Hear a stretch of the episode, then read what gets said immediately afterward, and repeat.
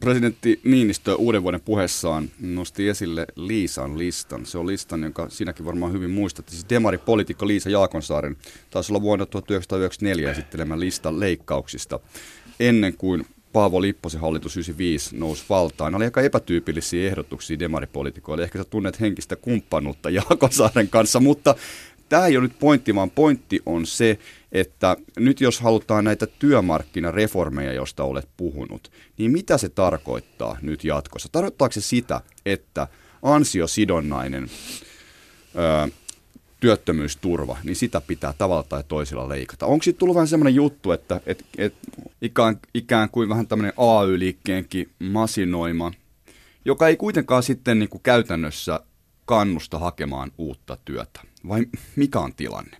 Sillä on ton suuntaisia piirteitä ja ö, aika monet, vaikka Vattin asiantuntijat ja monet, ja mäkin olen vähän sitä mieltä, että jos, jos työttömyysturvan tarkoitus on tuoda turvaa ihmisille työttömyyden varalta, mutta kuitenkin myös pitää huolta siitä, että päästään aika pian takaisin työelämään. Niin ei tämä meidän ansiosidonnainen järjestelmä kyllä ole paras mahdollinen siitä näkökulmasta, että se kestää aika kauan ja siihen ei liity riittävästi ehtoja. Että vaikka kieltäytyisi näistä tota, työllistämistoimenpiteistä, niin sitä muistaakseni maksetaan 400 päivän, eli käytännössä lähes kahden vuoden ajan kuitenkin. Ja se suuri uudistus nyt oli mukaan se, jos mä muistan oikein, että niille, jotka kieltäytyy, niin se tota, maksuaika, se laskettiin 500-400 päivään. Et se oli vähän tämmöinen symbolinen uudistus, mutta tota, musta tuntuu, että sitä olisi järkevää jonkinlaisen komiteatyön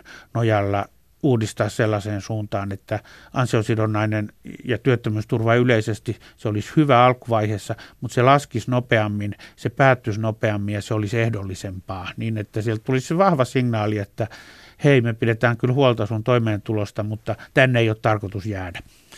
Onko tämä jotain sellaista, jota tulette Anders Borin kanssa ehdottamaan? Tota, no mä en mä vielä ryhdy tässä laatimaan mitään listoja, tota, ja, mutta meidän ehdotukset tavalla tai toisella liittyy, tulee liittymään tähän tota, kilpailukykyyn ja, ja työn tarjontaan ja ö, myös tähän niin kuin, tuottavuuden kasvuun. Mutta jätettäkö meidän mun listat nyt sitten siihen maaliskuun 11. päivään, jolloin se meidän raportti julkistetaan. Me saadaan silloin kuulla se lopullinen vartiaisen lista. No me yritetään varmaan sitten Andersin kanssa enemmän perustella tätä strategiaa, että miksi näin täytyy tehdä. Sittenhän poliitikot la- laatii listat, mutta kyllä mainitsit tämän Liisa Jaakonsaaren listan ja sehän osoitti just se, sellaista niin rohkeutta, jota poliittisilla päättäjillä pitää olla. Että ajatellaan isänmaan parasta eikä vaan sitä, mikä kuvitellaan olevan jotenkin oman ryhmän tai oman eturyhmän etu.